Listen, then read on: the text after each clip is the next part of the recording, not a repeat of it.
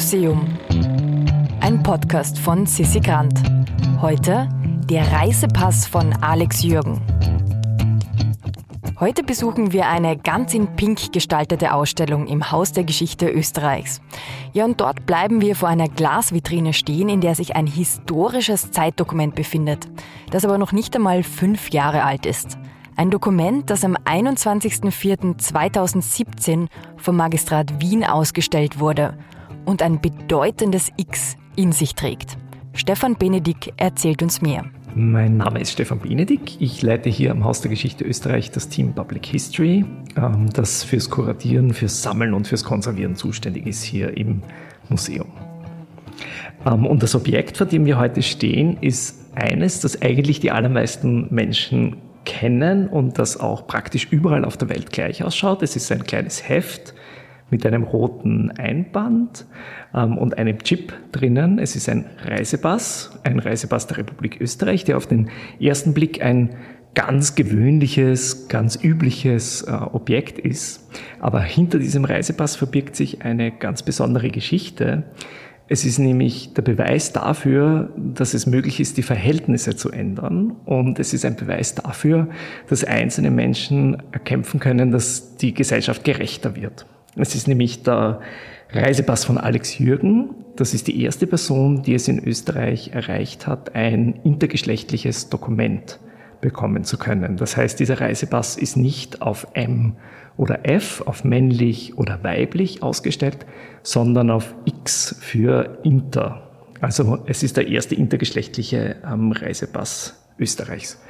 Und das ist für uns als Historikerinnen und Historiker auch deshalb interessant, weil seit es Reisepässe gibt, das Geschlecht die entscheidende Frage ist. In den ersten Reisepässen der Republik ähm, steht drinnen Name des Inhabers und dann in der nächsten Zeile begleitet von seiner Frau. Und damit sieht man sofort auf den ersten Blick, gedacht wurde nur an Männer, sogar eher an verheiratete Männer, obwohl natürlich von Anfang an Frauen immer das Recht hatten, einen Reisepass zu erwerben und den auch beantragt haben. Aber da musste dann der Vordruck ausgestrichen werden und es musste händisch draufgeschrieben werden, Name der Inhaberin. Und mit solchen kleinen Eingriffen wird sofort sichtbar, wer wird als die Norm gedacht und wer als die Abweichung, wer stellt quasi den Standard dar und wer nicht. Und eine demokratische Gesellschaft sollte sich daran zeigen, dass man eben alle Menschen äh, berücksichtigt. Ja, und bis zu diesem, äh, bis zu diesem Pass, der hier vor uns äh, liegt, war eigentlich äh, der Geschlechtseintrag in Dokumenten immer beschränkt auf zwei Möglichkeiten, auf entweder männlich oder weiblich. Seit dem 19. Jahrhundert gibt's ähm, solche, solche Passdokumente, die damals vor allem der Kontrolle dienten. Also die Behörden hatten ein großes Interesse daran, Menschen eindeutig identifizieren zu können, weil wir uns hier in einer Zeit befinden, in der alle Menschen, die mobil waren, als Gefahr, als Bedrohung betrachtet wurden und deshalb kontrolliert werden sollten. Und bei dieser Identifikation werden immer die gleichen Fragen gestellt, nämlich wie heißt die Person? Welches Geschlecht hat die Person, wie alt ist sie und wie sieht sie aus. Und erst später kommen dann überhaupt fotografische Dokumente oder Fingerabdrücke, die das dann äh, begleiten. Und nicht zufällig ist genau das auch die Zeit, in der die Idee erfunden wird, dass die gesamte Welt in zwei Hälften zu unterteilen ist, nämlich in Kultur gegen Natur, in Öffentlichkeit gegen Privatheit und eben in Mann gegen Frau. Diese Idee ist erst 200 Jahre alt und genau hier sich, äh, treffen sich in diesem Reisepass zwei sehr, sehr lang zurückreichende historische Entwicklungen, die eben hier zeigen, diese Zweigeschlechtlichkeit und die Identifikation von Menschen, das war äh, sehr lang eine, eine wichtige Idee. Und weil Geschlecht als so wesentlich betrachtet wurde, wurden eben alle Menschen, die diese Geschlechtergrenzen herausgefordert haben, in Frage gestellt haben, die wurden nicht nur als dubios angesehen, sondern eigentlich als gefährlich. Obwohl es sie immer gab. Es gab ähm, Frauen, die sich als Soldaten verkleidet haben oder auch als äh, Frauen einfach mitgekämpft haben als Soldatinnen es gab Menschen, die sich in der Kleidung des anderen Geschlechts angezogen haben, sogenannte Crossdresser oder Crossdresserinnen. Die gab es immer. Und die wurden verfolgt, sie wurden ähm, als problematisch betrachtet, aber oft auch einfach totgeschwiegen und tabuisiert.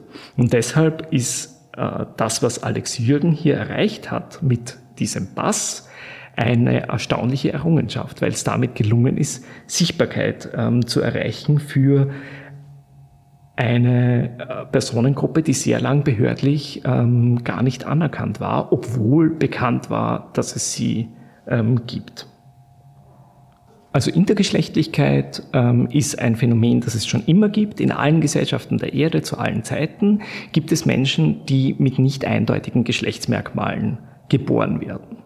Ähm, und ihre bloße Existenz widerspricht damit der Behauptung, dass es eine Zweiteilung ähm, gibt. Die äh, die Geschichte von Intergeschlechtlichkeit ist sehr äh, interessant, auch deshalb, weil erst in den letzten Jahrzehnten solche Menschen mit ähm, tatsächlicher Gewalt äh, behandelt wurden. Davor gab es verschiedene gesetzliche Regelungen. Beispielsweise konnten in Österreich sehr lange Menschen sich bis äh, zum 18. Lebensjahr für ein Geschlecht entscheiden. Das war ganz üblich. Und erst äh, im Nationalsozialismus sind intergeschlechtliche Menschen tatsächlich vom Staat verfolgt und eben auch ermordet worden. Und danach setzt sich die Praxis durch, ähm, dass man in äh, Krankenhäusern neugeborene Kinder oder Kinder später so operiert, dass sie in eines der beiden äh, Geschlechter passen oder so, als ob es möglich wäre, sie zu einer der beiden geschlechtlichen Gruppen zuzuordnen. Im Fall von Alex Jürgen, das war in den 70er Jahren in Oberösterreich, meldet das Krankenhaus ursprünglich an die Stadt in der ähm, Anzeige der Geburt unter dem äh, Feld Geschlecht unklar mit Fragezeichen. Und später erst ähm, geht das Krankenhaus noch einmal in diese Anzeige im Akt der Stadt und streicht das durch, also fälscht das Dokument und schreibt dorthin männlich. Wenige Jahre später ändern dann aber die Ärztinnen und Ärzte ihre Meinung noch einmal und raten den Eltern, das Kind zu einem Mädchen zu erziehen. Damit aber nicht genug. Ähm, dem folgen dann operative Eingriffe, konkret die Amputation der Geschlechtsorgane, also ein ganz, ganz massiver Eingriff in die körperliche Integrität, in die Unversehrtheit des Kindes und danach auch Hormonbehandlungen.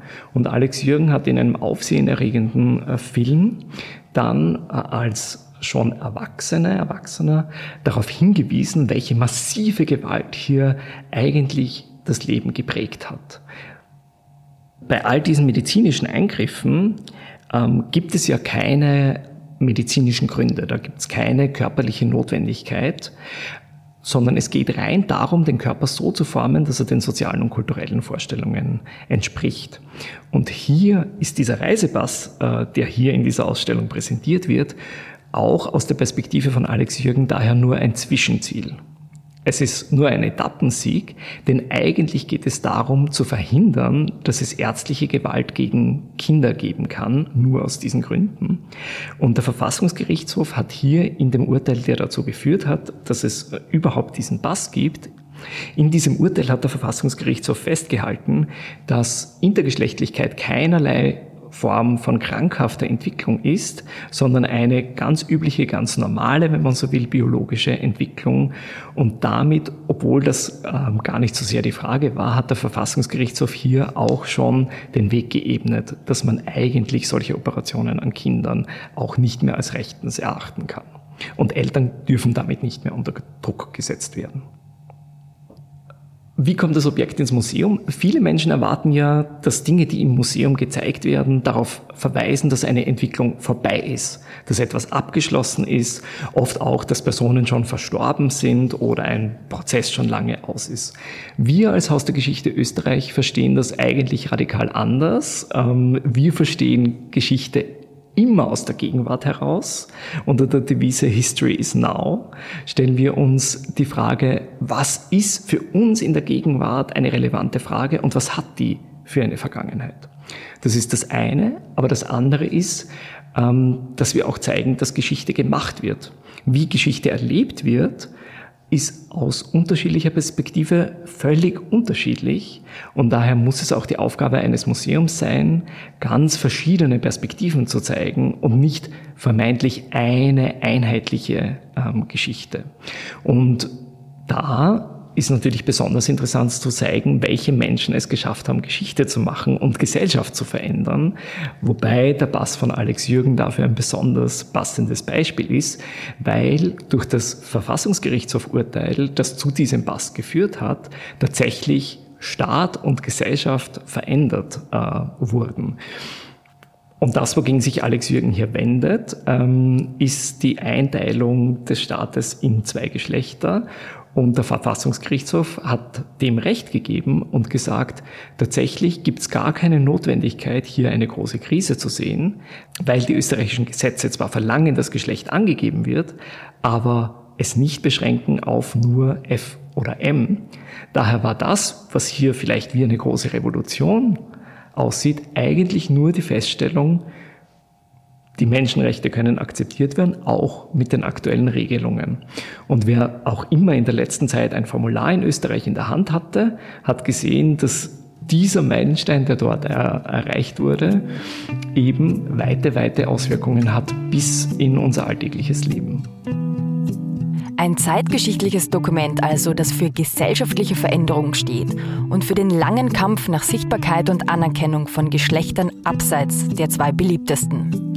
Dieser Reisepass von Alex Jürgen ist übrigens in der Ausstellung Heimat großer Töchter Zeit für neue Denkmäler zu sehen. Und die Ausstellung läuft noch bis zum 13. März. Ja, und wer noch mehr zum Thema Identität und Geschlecht hören will, dieser Person empfehle ich Folge Nummer 38, die Barbie-Forscherin. Da waren wir nämlich im Technischen Museum unterwegs und haben uns erzählen lassen, wem die Farbe Pink eigentlich gehört. Wer gern Nachrichten, Artikel und Überraschungen per digitaler Post erhalten möchte, abonniert am besten unseren Newsletter auf www.immuseum.at. Ja, und dann gibt's auch noch unseren Instagram-Account unter dem Handle immuseum.podcast. Im Museum ist eine Produktion von Sissi Grant. Musik Petra Schrenzer. Artwork Nuschka Wolf.